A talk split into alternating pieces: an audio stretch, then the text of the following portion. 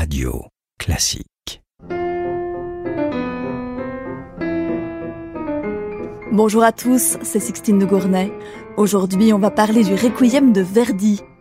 Bienvenue dans Backstage, le podcast de Radio Classique qui vous révèle le secret des grandes œuvres.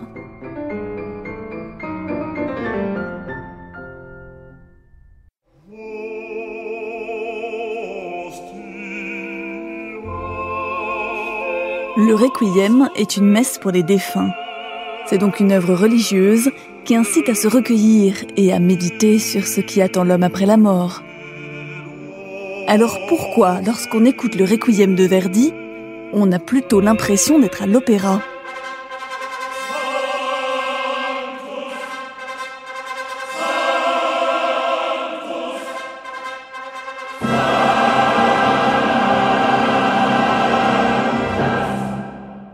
Après la création d'Aïda en 1871, Verdi annonce qu'il va prendre sa retraite. Il a 58 ans et plus de 25 opéras à son actif.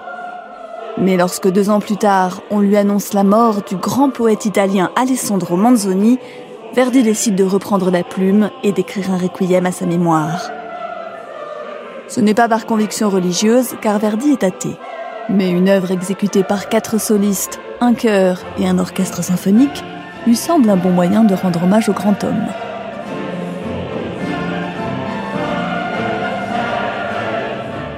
Le compositeur est sans doute aussi titillé par la curiosité d'écrire de la musique d'église, lui le spécialiste de l'opéra.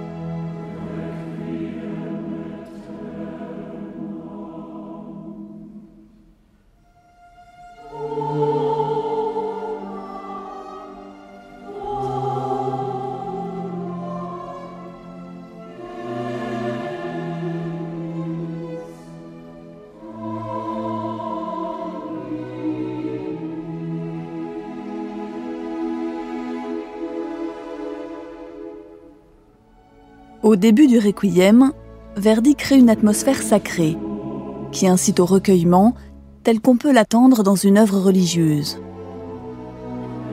Mais très vite, il bifurque vers une autre ambiance.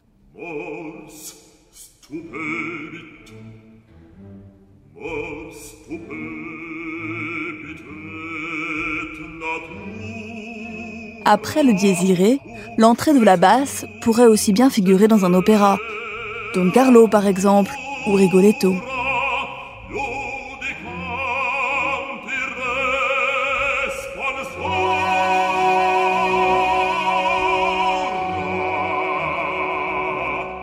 C'est aussi le cas de l'Ingemisco, chanté par le ténor.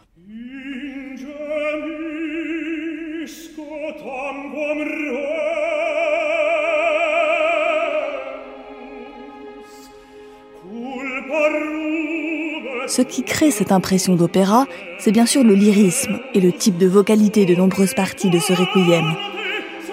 Mais c'est surtout sa théâtralité. Verdi joue sur le rythme et sur des effets orchestraux. Il crée des contrastes, des surprises. Toute une mise en scène qui aurait plus sa place dans un opéra que dans une église.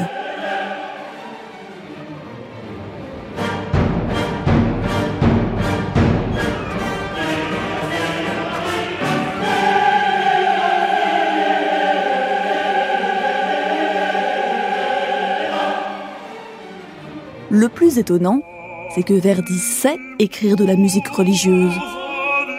On pense bien sûr aux quatre pièces sacrées, mais il ne les écrira que dix ans plus tard. Non, c'est dans ses opéras que Verdi a déjà montré ses capacités.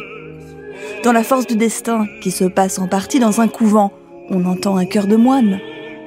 Et dans Le Trouvert, un miséréré. Alors pourquoi faire de son requiem un opéra déguisé? Parce que le requiem de Verdi n'est pas tourné vers la mort. Bien au contraire, il nous parle de la vie réelle, avec ses souffrances, ses angoisses, ses espoirs. Cette vie, c'est celle de Manzoni, le poète de toute la nation italienne auquel ce requiem rend hommage. Verdi lui écrit donc une fresque à sa mesure, à la fois grandiose et profondément humaine.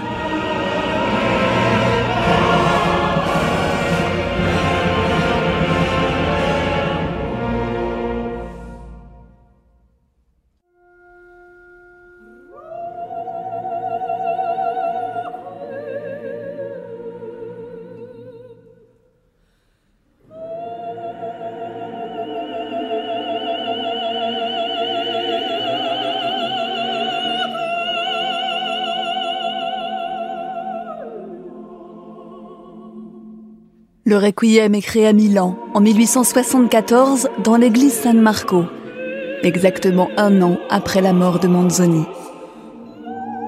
Il est ensuite redonné à la Scala et à Paris, à l'Opéra Comique. Des lieux qui montrent bien sa dimension scénique, loin du recueillement religieux d'une messe.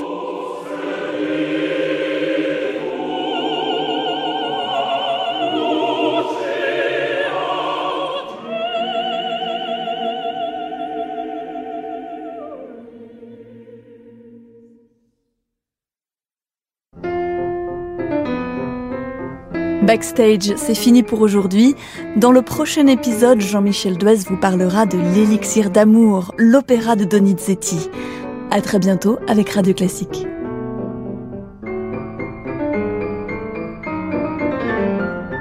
Radio Classique.